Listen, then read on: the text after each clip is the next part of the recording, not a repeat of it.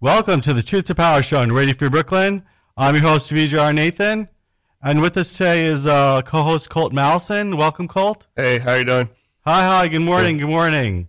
So, um, our special guest is Andrew Barfield, who is a very interesting and dynamic storyteller, as well as a, a very great person, um, a friend of mine, and he's going to talk about uh, journeys in faith. So, uh, welcome, Andrew. Hello, how's everybody? Hi, hi, good, good. Good, good. Let me just make sure your volume is okay. Um, and crank you up. Okay, cool, cool. So, um, yeah, welcome, Andrew. So now, first, let's talk a little bit about. We're talking a little bit about uh, journeys in faith, and let's start a little bit from the beginning. Tell us a little bit about uh, how your upbringing and where you were born, and and how your journey began. Okay. Uh, first of all, um, I'd like to say that I was born and raised in Yonkers, New York. I started out there in a small project, uh, government housing uh, called Cottage Gardens, but I think they've been tearing that place down, you know, over the years and converting it over to uh, to uh, uh, townhouses and stuff like that from public housing. But you know, growing up there in the '70s, which was which was uh, pretty cool. It was nice childhood and everything.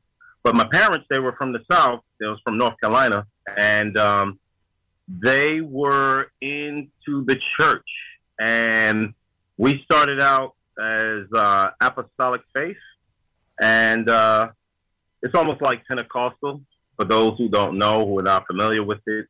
You know, it's Christian, of course. Um, they believed in, you know, Jesus Christ, his death, burial, resurrection, the virgin birth, and they believe that Jesus Christ is going to come back. So that's pretty much the extent of how all that is going. So in my younger years, going to church all the time, where you know me and my siblings, I have five other siblings. I'm number five out of the pack, second to the youngest. But um, you know, we were every Sunday we would go to church, and I would spend. Uh, you're talking about from nine thirty or ten o'clock to about three o'clock every Sunday at church, and um, we would have Sunday school in the morning for about an hour or so, then take a little break, and then you know they have the main service. Then you hear some preaching. Every now and then I'll be in there falling asleep, but you know that's every kid's dream, you know. but my parents were a little more tight on the things about falling asleep. Like my father, when uh, the punishment, like if you fell asleep when a sermon was going on, was you had to wash the dishes for the whole week. but you know, so every now and then I would doze off, of course, as a kid, you know. But um, you know, I didn't mind washing the dishes either. I was like, hey, if I'm going to wash the dishes, might as well let me have my nap time. But if I was still with it, he still would just wake me up anyway. Oh, you got to wash the dishes, but you got to stay awake too. I was like, well, if I already got the punishment, then I might as well commit continue the offense. You know, let me go to sleep. But um, you know, that type of upbringing was, you know, the church meant a lot to my to my family, to my mom, my my father. You know, my father was a deacon in the church, and um, my mom, you know, just a regular uh, parishioner that would go, and uh, but that pretty much shaped a lot of my character. I would have to say. Um, you know, as I was growing up, trying to deal with people, I never bought, bullied anyone. You know, those type of things, and um, and it tried to keep me on the right track. You know, helping people. You know, believing that there is a higher power above myself. So that's pretty much the humble beginnings how it all starts out. But you know, there's other stuff that goes on down the road as you're going through the school years. Yeah, yeah, and also like you know, I think that as children growing up, we are kind of taught certain things. And was there ever a questioning period where you were like inter- interrogating, and, and what was that like? When at what age did you start to kind of interrogate this faith? Uh, did you, or and, and how did that kind of process evolve over the years? Oh, that that's uh, that's a very that's a very uh, way of putting it because I, I I started to think about life a little bit early.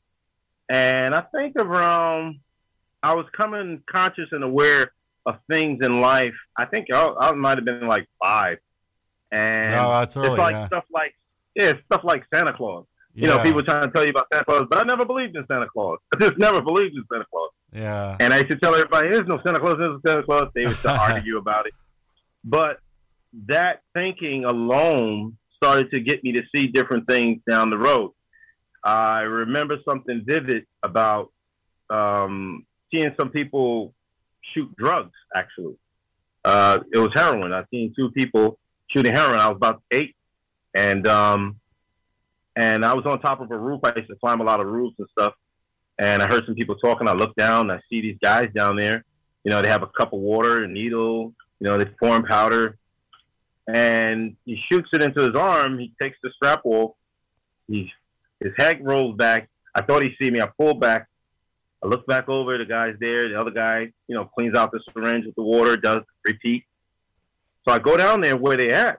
You know, these guys are out there, out cold, and that kind of like let me see that anything that has that kind of power over a person, I don't want no parts of that.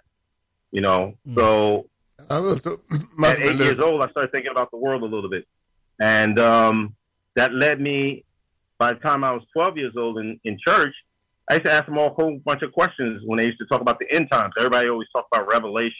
You know, oh, Jesus coming back. There's going to be a tribulation period, the Antichrist, and all this other stuff. But I used to ask a lot of questions about that. But ever doubting God? Never. Mm. Never. I always knew that something always inside me always would compel me to believe that there's something greater than myself that created all these things. Yeah. Um, well, I just wondered that, that going to church did that last throughout your whole childhood and teenage years, like were you, you know, were in high school and still going to church on Sundays? So you're saying about the high school years? Yeah, I don't know. Yeah. Well, by the time, yeah. Go Go ahead. ahead. What you were saying about the high school years? yeah, no, I I'm just wondering if it continued the, the, the, the going to church every day with your family, like every every Sunday. Was Every- it was something unbroken, or was there ever a time where you were like, oh, you know, pushing it That- away? Yeah. Oh, oh no, no, no. Well, that went on up until I was in high school. So my father passed when I was 11, but we kept going to church for a while. And what happened was the, the thing that really stopped me from going to church all the time was I started working. I started Mm. working at 16. Yeah. And then sometimes I would work on Sundays. yeah. And that's how I got out of going to church on Sundays all the time. But Yeah. it wasn't a planned thing. It's just that I was working and I was doing a lot trying to support myself at the time. Yeah, I'd Yeah, like to hear more about uh, your relationship with God and how that developed, um, and and kind of teaching people. Kind of like a lot of people have mistaken notions about God, and you know, or kind of misperceptions, and you know, a lot of times they, they think about you know, like a lot of like you probably are familiar with a lot of the um, kind of discourse about um, you know how you know what do- what do you think is the biggest prevalent uh, misconception about uh, God or relationship our relationship with God? Misconception, yeah. Well, well, I think one of the biggest misconceptions is is that a lot of people think that they could just get God and grab him and say, "Hey, I got God because I read this or I heard someone say this and they told me to do this and now I know that I have God." Yeah. And I think those are the biggest concep- misconceptions about it. What people don't realize is that it's, it's very simple. Um, when you're hearing the scriptures or the Bible being taught, or they're talking about Jesus Christ, it's the Spirit of God that draws people to even believe that God had a son, Christ, and he died and was resurrected. So it takes the Spirit of God to open up your understanding to that, to accept that first, because that's where it all began. And you have to know that God really exists. And if you don't have that, that's your your your foundation for salvation. Mm. But a lot of people will say that if you come to church, if you, you know, you come to Sunday school or you pay tithes or you give tributes or you you take a shake your hand, you know, the right hand of fellowship, or if you get baptized, then you're you're in the family of God, and that's not necessarily true. Yeah. That is not true. Um, And, and a lot of people get duped into that, and they wonder why they have such a hard time trying to live a righteous life when they don't even when they haven't even covered first base of salvation of having that real relationship with God through Christ. Mm.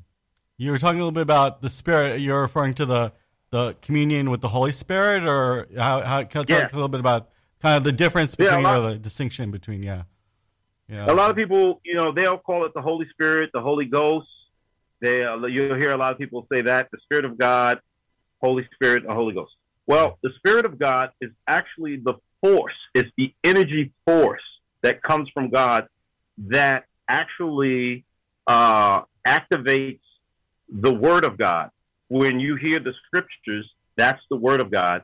The Spirit of God is the part of God that is the energy that gives life to that Word Mm, and to everything that God wants to do. mm. It is the one that it's the worker. I would put it that way. yeah, It's the one the way God gets his hands uh, dirty yeah, when yeah. he's rolling up his sleeves. But on the individual level, like I, I'm not, I don't consider myself religious, but I do see a lot of benefits for people that are religious as far as like self control and, um, you know, things like addiction. It seems like people can get over a lot of things that they have a lot of faith and spirituality. So, do you consider Right. religious more on the individual level or like the organized religion and group level? I think it's kind of two dynamics.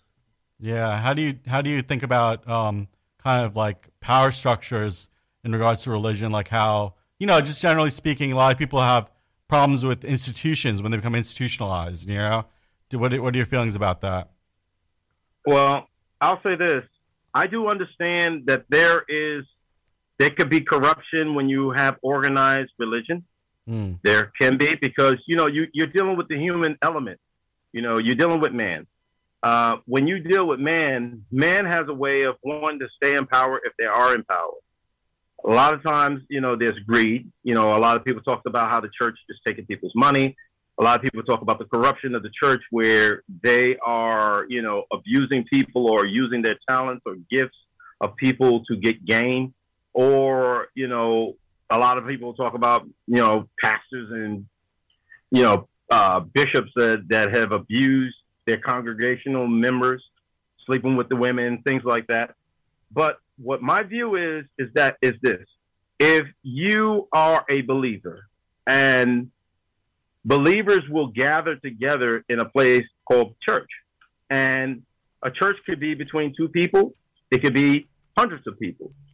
But the, the bottom line is that when you want to establish a church, you should let the Spirit of God rule and the Word of God be the ruling factor of the church itself, and not just everybody's you know intellect and wisdom trying to put it in there to to try to run it. And that's where we run into a lot of problems because I think that the, the scriptures is plain the way it puts out how a church should be organized and how it should run. But you know, a lot of people put their add-ons to these things, and that's what's caused that disruption.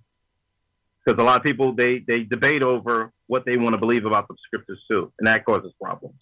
Yeah, and also speaking of scriptures, um, you know, um, a lot of times people feel like the scriptures are something to be like an intermi- intermissionary, intermediary between you and the scripture, like to translate or to uncode or depack or unpack the scriptures. What is your relationship with scriptures? Do you feel like you got guidance from a specific teacher or a specific teaching? And um, how do you unpack it on your own when you're reading uh, independently now?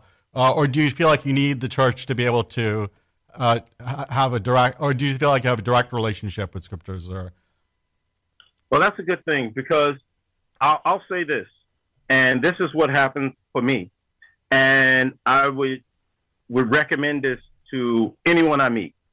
And when I was about when I was 18, I left home to go to the army, right?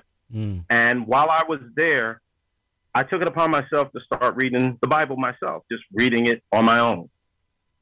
Now, not using any type of commentary, not listening to any type of bishop or preacher, no other books, just reading the Bible and ask God to open up my understanding to what I was reading because I believed God.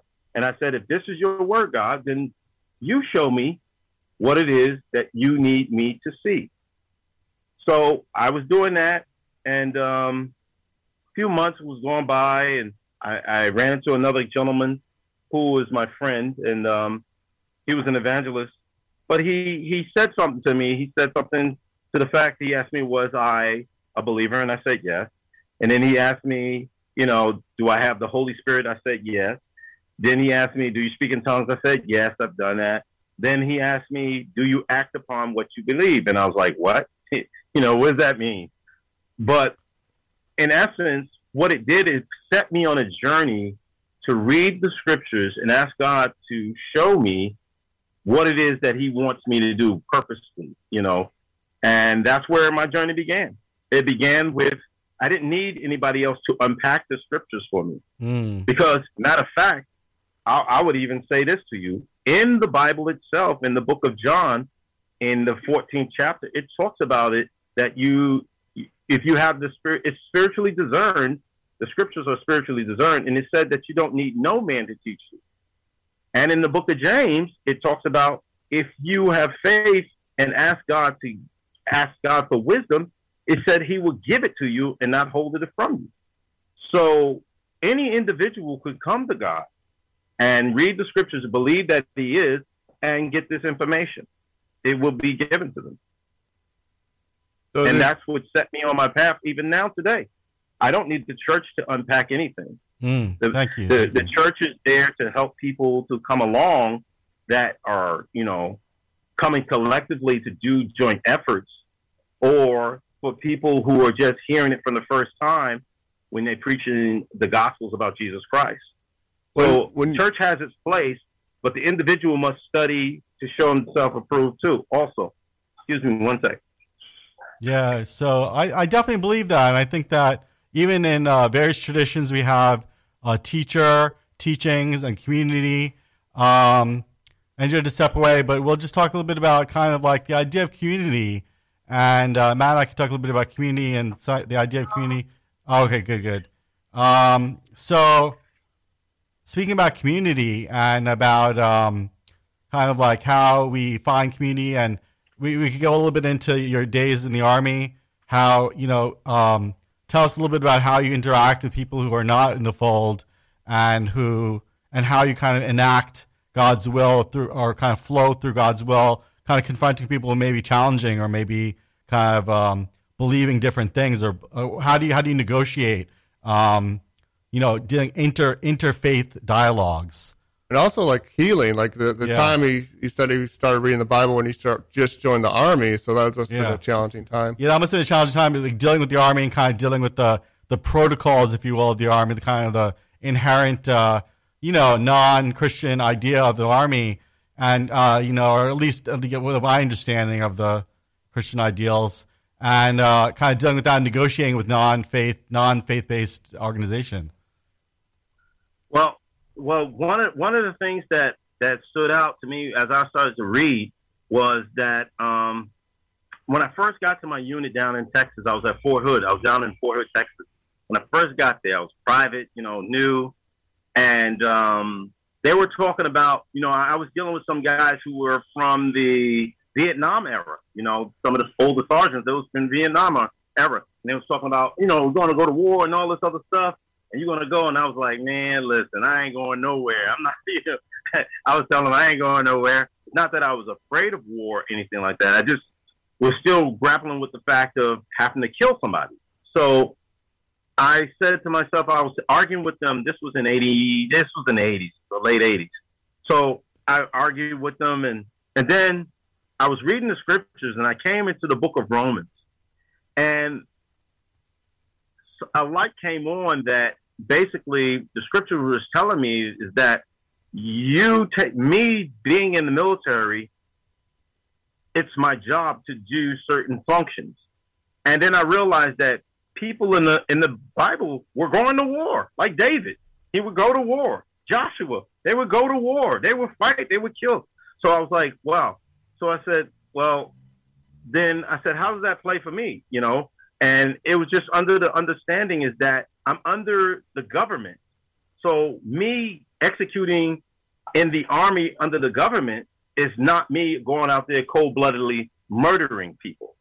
So killing and murder is two different distinctions. And then that's where I wind up to make peace with it. So I went back. So I apologized to the guys in, in the, when I was in the army. I apologized to the sergeants and stuff. I was like, oh, well, you know, I'll go, whatever, whatever. And um, they was like, oh, before you saying you wouldn't go. And I was like, yeah, I will go, you know, yeah. once I got clarity from God. So I was like, yeah. When I read it in the scripture and I understood it for myself, and I was like, you know, I can go. Yeah, even in, uh, even in the Hindu tradition, they have the Bhagavad Gita, which is the um, discourse given to Krishna, given from Krishna to Arjuna about his qualms about you know going to war.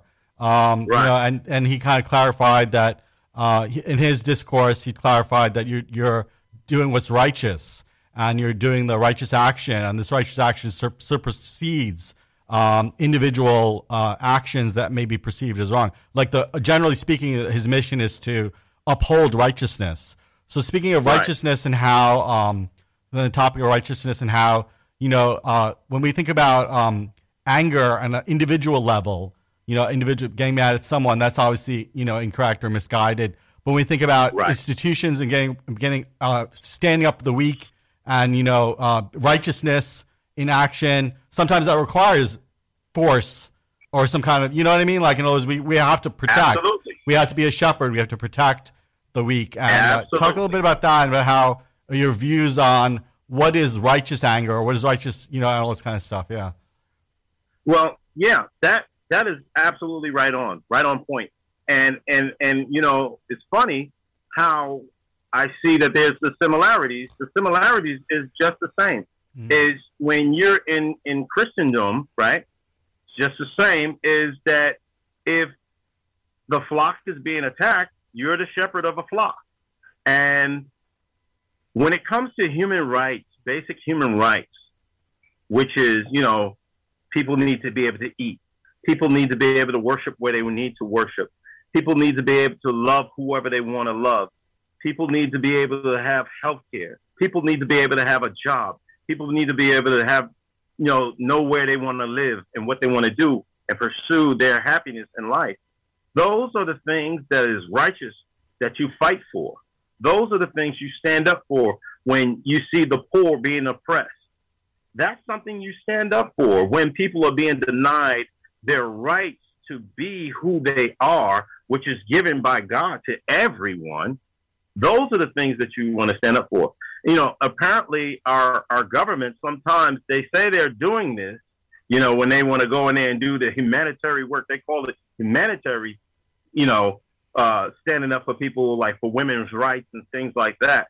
But you know, our government always have a second agenda if it's about the resources of the land. If there's oil, in the case of being over in Kuwait, you know, liberating Kuwait, because I've seen them in one hand go liberate Kuwait but then when, when Rwanda was happening in the 90s, because there was no resources in Rwanda in Africa, and people were being slain and killed because they were of different tribes for ethnic cleansing, no one in the world did anything.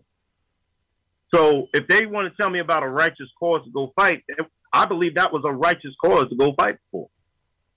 Yeah. So yes. yeah, I understand exactly what you're saying. So speaking a little bit about flaws in humans and, and the ways in which we're flawed, um, you know, the, the, Christian doctrine believes, uh, at least my understanding of it, is that we believe in the original mm-hmm. sin and the fact that we're fundamentally sinners or fundamentally flawed.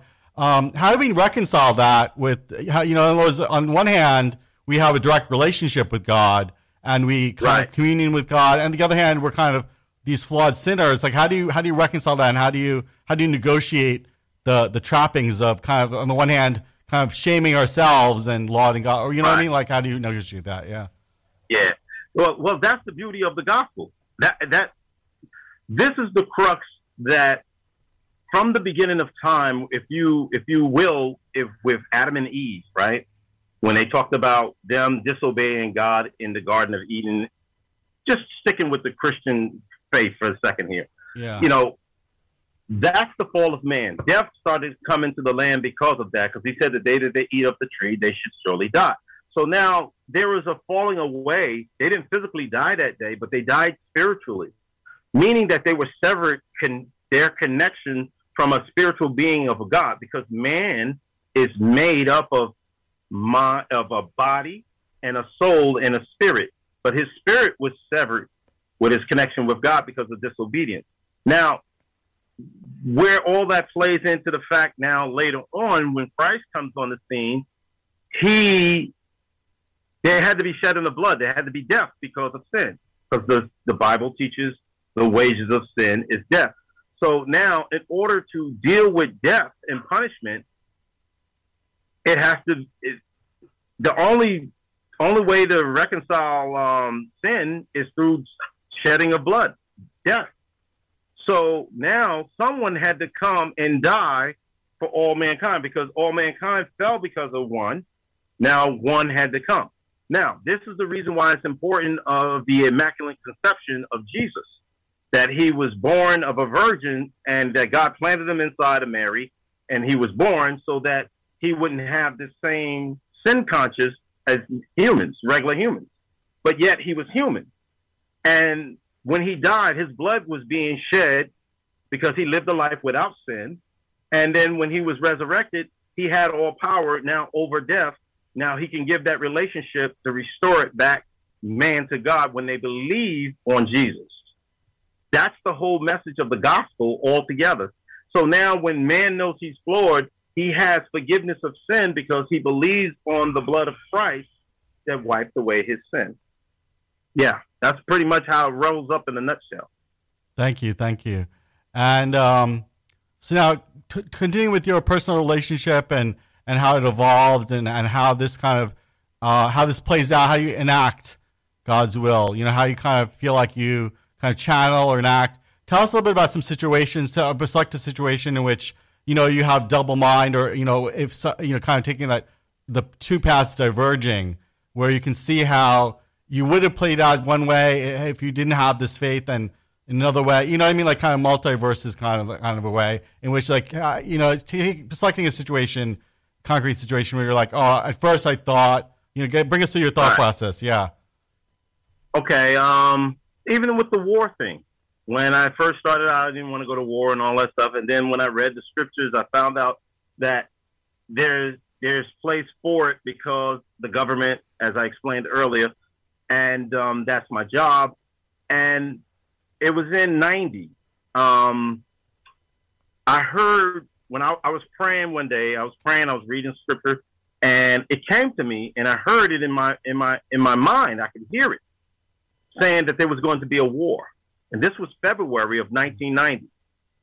I was due to get out of the army May 9th of 91. That was my contract would have been up, and it came to me that we was going to have a war, and it said and it said just like this. I heard a voice, and it said to me, it said like this: "You're going to go overseas fight in a war, and come back before it's time to get out of the military, before my time was up. And I was like, okay, wow. So now I heard this, right? And it was so real. Mm. So I started to tell everybody. I was telling all the sergeants, they thought I was crazy, right? They was like, oh, you were just telling us that you wouldn't go to war. But now you're saying you go to war, and now you're telling us it's going to be a war? Man, you must be out your mind. So I was like, okay, whatever. So that June, I haven't been home in almost two years. So it came to me to go home. I went to visit for three weeks. I came back July 15th. Two weeks after that, Saddam invaded Kuwait. Mm. They stopped everybody from going, you know, overseas. They stopped them from leaving the army. They stopped people from, you know, uh, going on vacation and everything because this was the war effort. They was getting everybody ready for this battle. So now everybody's remembering me telling them that there was going to be a war. So everybody's like, "Oh my god! Oh my god! Oh my god!" Right? And but I was calm about the whole thing because I knew ahead of time. So I go over there. You know, I get there. I'm chilling. I'm happy. I'm like, hey, I know I'm coming back because I was told about this war ahead of time. So my faith was intact. So I couldn't even be, I wasn't even fearful of even dying out there. So when I um, after all that I was going on out there, some of the people that was with me in my unit, because I transferred units, um, they wanted to be around me the whole time. You know, everybody wanted to hear something about God then, you know what I'm saying? Before they was laughing and joking at me, but then everybody wanted to hear about God. They wanted me to pray and, you know, stuff like that. So I got back April 18th from the war. I got back April 18th of 91. Three weeks before it was time for me to finish with my commitment with the Army. But of course, I reenlisted again, you know. yeah. But but it kept me sane. You know, that thing kept me sane through that whole process when everybody else was going cuckoo for Cocoa Puffs at the time. How how long were you in the army for? How many how many times did you reenlist? I spent almost ten years. Oh wow! I spent nine years, like seven months and some change, and um, I reenlisted. I think one time, two times, I extended once. I think I reenlisted twice and extended once. Yeah, yeah. So now to change, to shift a little bit into your travels after, I know uh, what the period is you started doing some extensive worldwide traveling. So talking a little bit about that. I mean, obviously in the army you went around, but I meant in your personal travels, um, you know, kind of exploring different areas and cultures and your appreciation for different cultures and kind of how holding the torch for yourself and meanwhile interacting with interfaith dialogues or interfaith or intercultural dialogues, how that impacted you and, and, and what, what impact did that have and, and what kind of stories or, or memories do you have with that? Oh, like the first time, well, since I've been on the job here, um, I ran into uh, Tejas, our other friend. Yeah. That was the first time I actually have taken a trip out of the U.S. outside of being in the military, and um, we went to Vietnam, and uh, it was Tejas, Casper, and myself. We went, and um, for the first time, I was looking at the world without the military, you know, lens.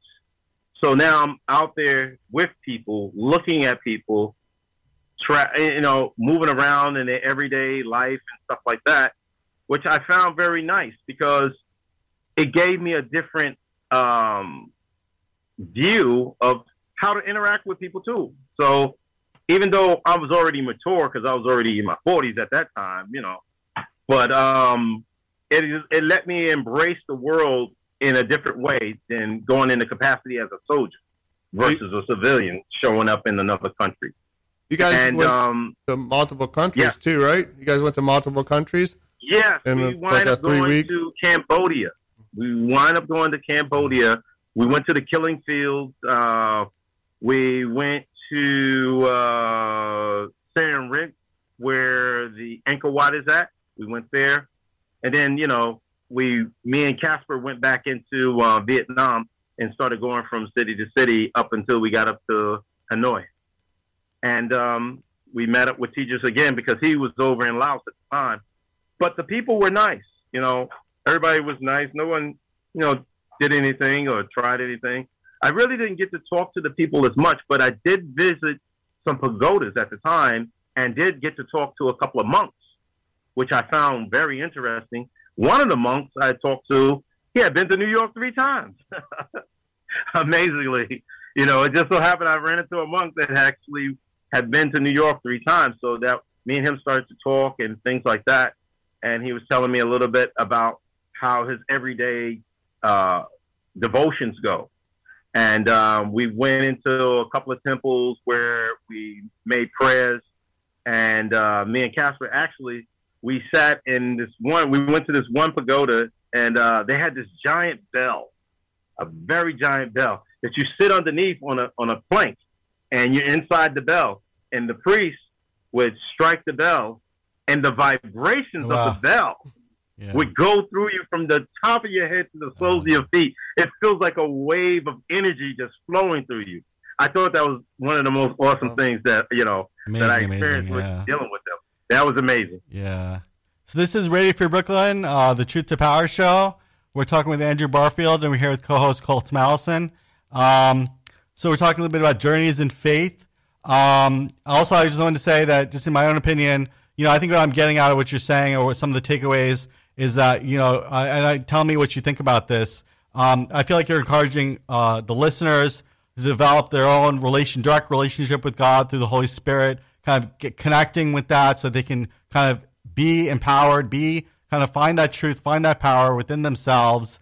Um, what I would say is that uh, you know, a lot of times the institution of church gets criticized, and I know it's your community, but um, what what what what do you think is mis- what do you think is uh, one of the major one of the ma- some of the major or one of the major of uh, ways in which the church has dropped the ball, if you will, and, and like kind of uh, ways in which they've kind of failed to live up to as an institution failed to live up to their full potential. Is there anything that you think you'd like to say that we can engage with that was like, oh, you know, I wish that they would, you know, I wish the church. Oh, there's so many different facets to the church. Actually, that's kind of Right. the word church is kind of ambiguous, but you can you can kind of take that where you, where you like to, um, whether it be your church or whether it be the church in general. You think about institution of church, yeah. Okay. Um, if I had a wish list, you know, if what I believe is that through faith, through the eyes of faith, the church would do certain things. First of all, the church continue to forgive. Forgiveness is a major, major, major, major fact. You know, the scripture tells teaches about how can you love God who you have not seen and not love your neighbor who you do see. Yeah. So, in essence, when people make mistakes in life and they come to the terms that they made the mistake and they repent, to embrace them, take them back in with love, allow them to execute, you know, in the faith that they say they believe in, and so that they can get back to doing the things that they need to do and not be excommunicated, especially if they repented. You know, a lot of times the church thinks that they are the judge, jury, and executioner, and they're not, and they shouldn't. Yes, we judge the action that someone does if they make a fault, but we don't judge the heart of the person if they're saying that they are repentant. And if they are repentant, then we must have a way to share love with them so they can be able to be back into the fold and get back to business. And that's taking care of people you know, loving your neighbor as yourself. I think that's the most powerful thing that they could do.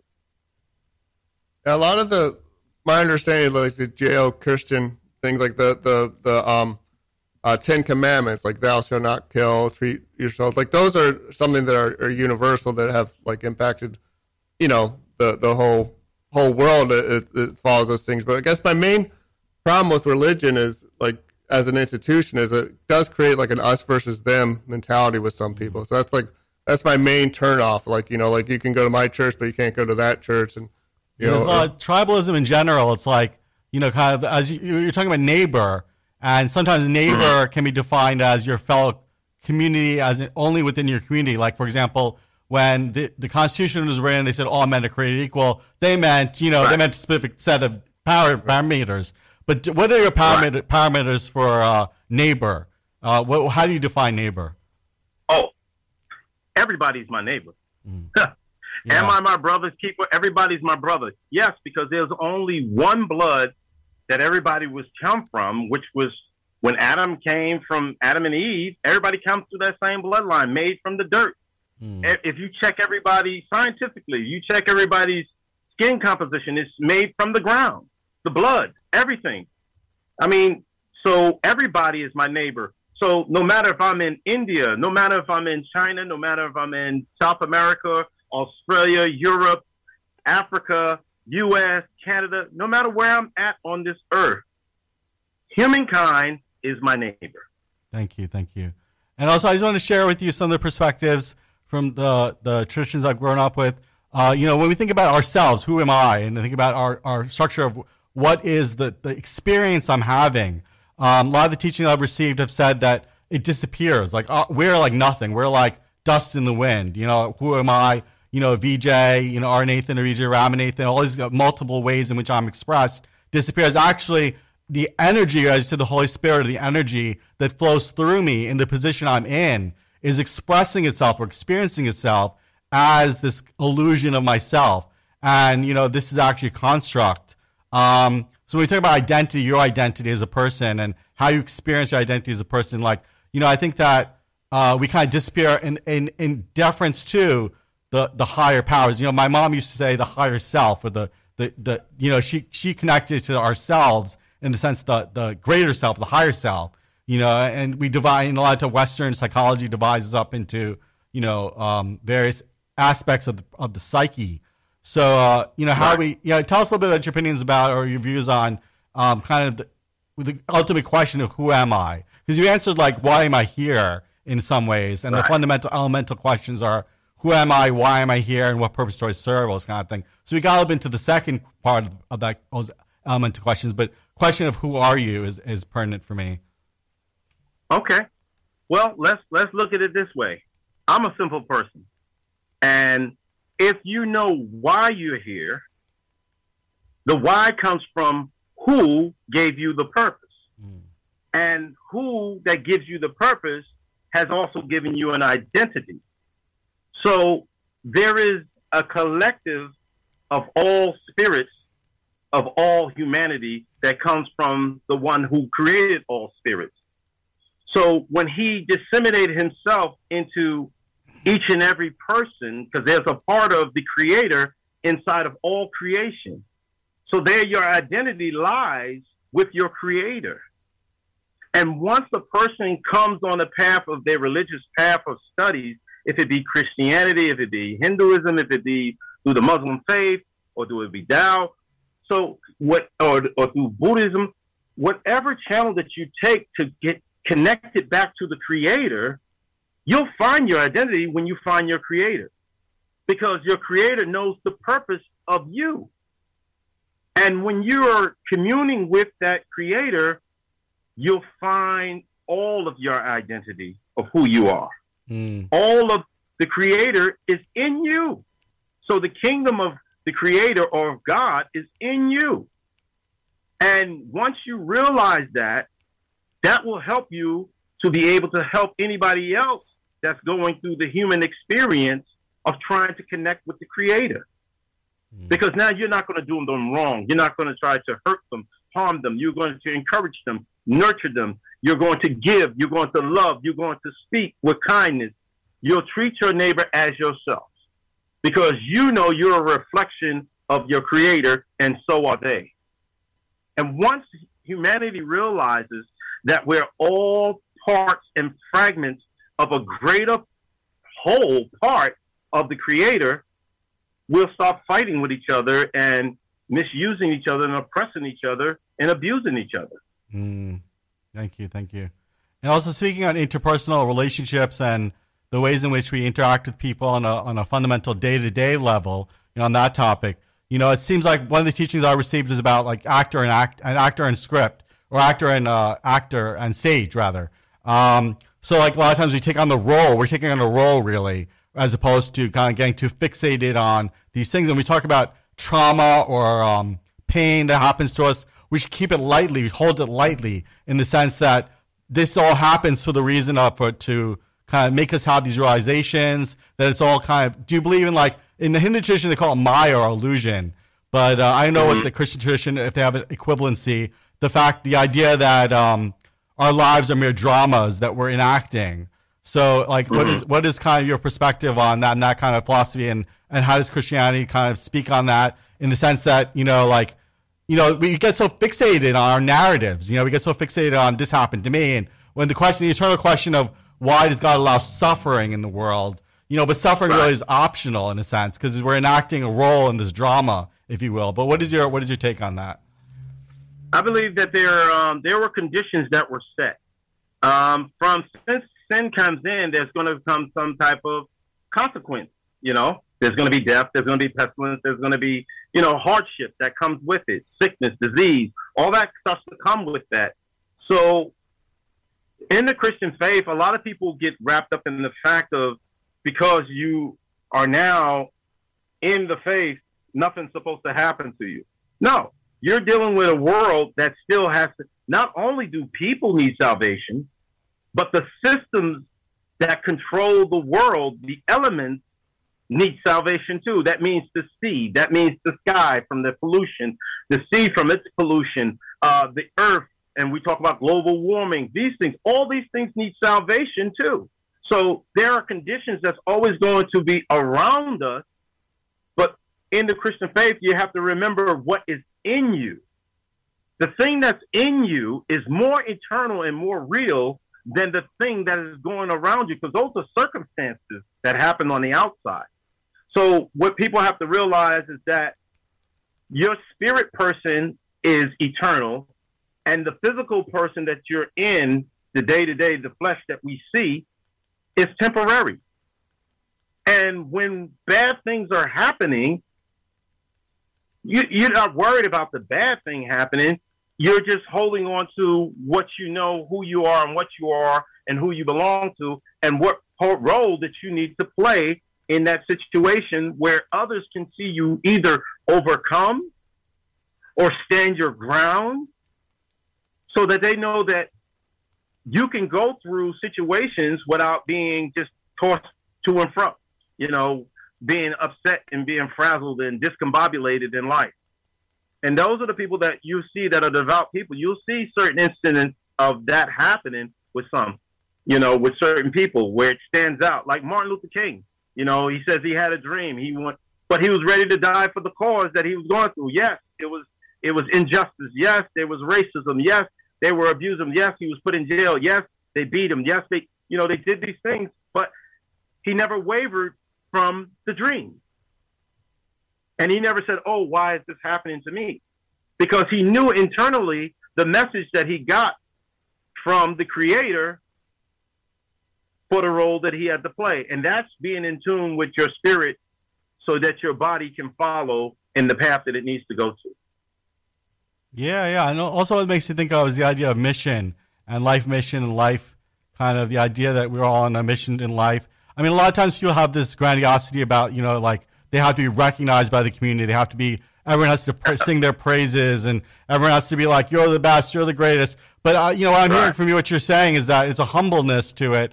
The idea that it's mainly, it's, you know, our mission can be quiet, can be, can be, uh, can be soft spoken, can be, we can be a, a team player and at the same time enact the, the mission of our life. So, uh, speaking on, yeah, so if you talk a little bit more about mission in life um, and, and all that. Uh, yeah, Matt. Uh, yeah, I just had a, I just had a quick thing. Um, I think uh, you're talking about the devout person. How do they handle failure? Do they handle failure differently, or like setbacks, or things like that, where they, you just keep on your mission if you fail and just like you know get up and try again, or is it it's a little different with oh. what the mindset you're talking about?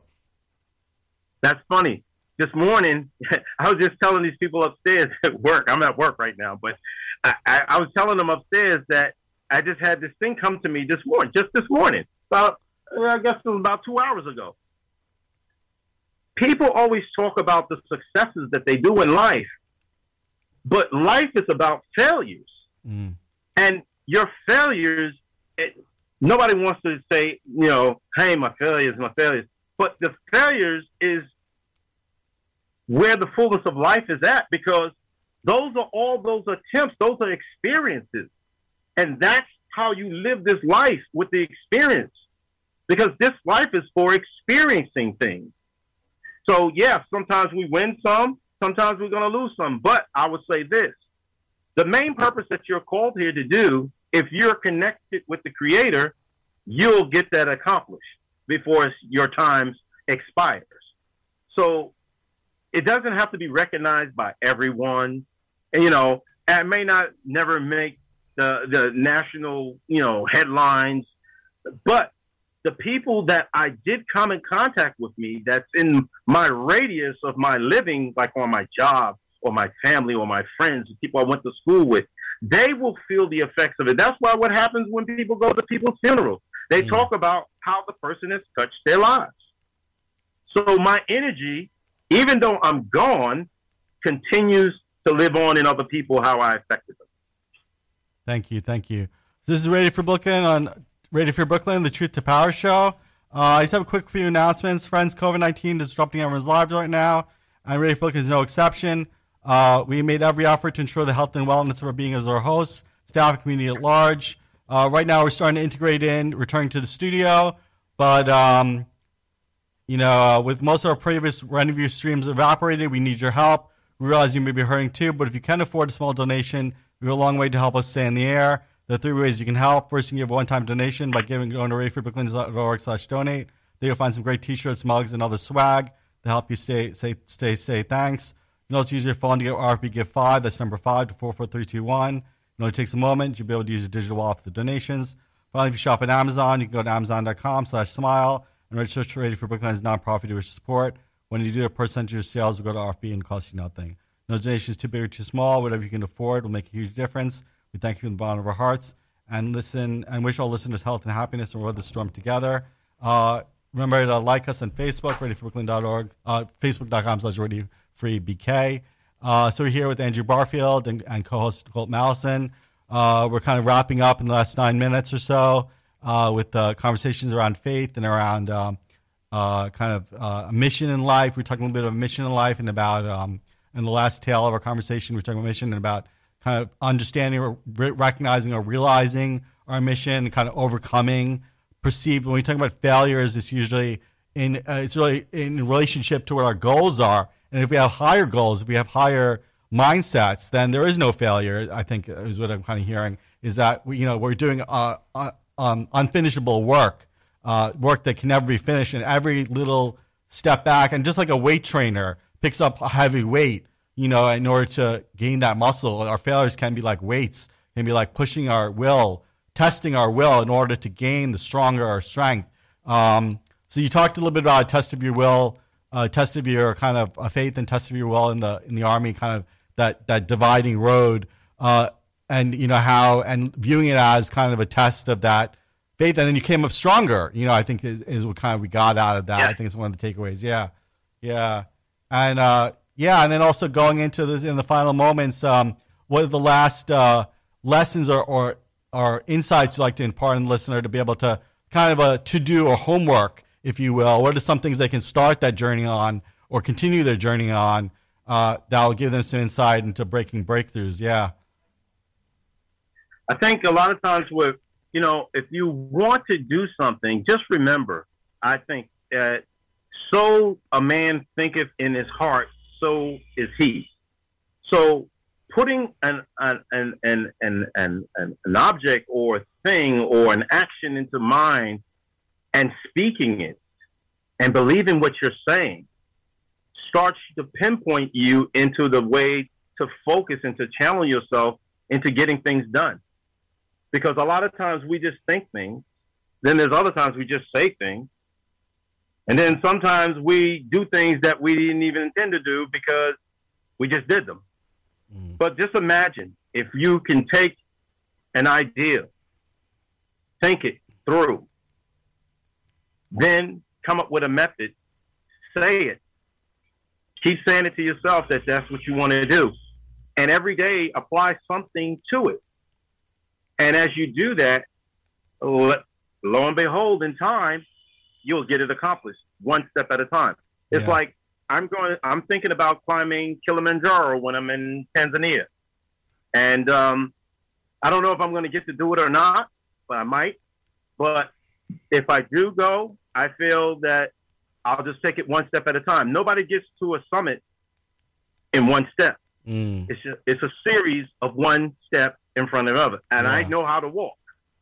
And that's what you always got to remember. You have what it takes inside of yourself to achieve whatever it is that you're believing. And if you can stay focused and say that and do that, you'll be able to have whatever you want with a little patience. Yeah, it may be setbacks. You're going to get tired. You're going to feel pain. You're going to get, you know, you cough a little bit. You you may even, you know, puke a little bit on the way up. you may get a little dizzy. but if you persevere and keep going, you know, the reward is there and it's waiting for you. And even if you don't climb it, get to the place where you want. Even if you go halfway, the experience of what you learn in going forward will help you in the next thing that you're trying to do, and you'll be able to complete it. Um, I had a fun question. I had a fun question. Uh, you, you, you, you, you do have a presence and you, you do treat people well. And I, I just have a fun question. What's, what's your top karaoke songs? Because you, you you have a good talent for karaoke. top karaoke songs. I've always liked uh, Otis Redding sitting on top of the bay. Oh wow, that's sitting at the one. dock of the bay. I like nice, that. Nice, nice. you know, there's no there's no uh, vocal gymnastics with that yeah, yeah. So uh, I guess the last question, I last question I asked, like, yeah, like, um, kind of it seems like it seemed like finding the joy in this work is what I would get into. Like uh, you know, a lot of times people kind of are so serious minded about this Right. this this kind of work, and I, I think that question kind of provoked in me the idea that we have to remember to laugh and smile and kind of enjoy, and you know that's the only way. Joy is a joyful effort. You know, finding that joy, discovering that inner joy, discovering that bliss is the only way we're going to be able to survive. If we're taking it so seriously, like, oh, people are dying and, and people are suffering and, and cry, cry, Right. cry, you know, that, um, there's no time and a place for that, for experiencing um, kind of this uh, catharsis. But at the same time, there should be that joy, there should be that laughter. And, and how do you maintain that? How do you maintain that, that kind of discipline? That kind well, of joy? that discipline, that discipline is, you know, a lot of people think that it's difficult, but it, I find that it, simple things in life, the way the wind blows on your skin, the way you are able to just breathe air, things that are free, things that are lovely. When you see a, a, bird in its flight, when you see a squirrel just jump and climb on a tree, when you see a, a, a, a, a flower just blowing in the wind, it's it's the simple things. Those things bring calmness, they bring stillness, they bring peace. Because in the midst of a world where they say that, you know, it's toxic and that it's global warming and all these things, you still find beauty in everything, in art, in music, in theater, in, in, in, in culture, in the foods. People are still creating. So I think as long as people are creating, there's always going to be joy because creation comes from a place of joy. You're designing, you're developing, you're engineering, you're you're increasing, you're expanding something from you. You're giving energy out that's positive when you create something. Mm. So as long as everybody's out there creating, guess what? We're going to have positivity in this world. Yeah, that's why everyone likes we- to new songs, new books. Everyone wants new new things because that is like there is something about when people create things. That, that's a good point. Right. And everybody has the ability to create something. Yeah, thank you, thank you. This has been the Truth to Power Show on Radio Free Brooklyn. We're here with Colt Mallison and, and Andrew Barfield. We're just about to wrap up, but I just want to say that we air every uh, Sunday now at 11 a.m. So in case you're listening to this uh, through the uh, rebroadcast, which is right now, I believe, Thursday at 9 a.m., but check the radiofreebrooklyn.com or .org uh, to find out the schedule. Um, yeah, yeah, thank you so much for being here, Andrew. Thank you. It's my pleasure. I, I really appreciate the time. And it went fast. Yeah, yeah, exactly, exactly. Yeah, yeah, exactly, exactly. and uh, yeah, just remember to check out our archive of episodes. We have uh, this is episode I believe 171, but you're probably listening on your computer or on your uh, app. If you have, if you're listening on your computer, listen to the app. Uh, download the apps for your iPhone or Android. Uh, like us on Facebook. Uh, feel free to visit my site bjrnathan.com. Uh, we may be able to uh, have call-ins in future, but uh, definitely stay tuned and listen live so you'll be able to find out more. Any last thoughts, Colt? Uh, no, it's been very enjoyable. Andrew's a good. He's a good guy. Thank you so much, Andrew. Any final thoughts? Appreciate it, man. Thank you so much. Thank you. Thank you. All right, guys. Take care, guys. Take care. Peace, y'all. Thank you. I think we have 40 seconds. No, yeah. All right.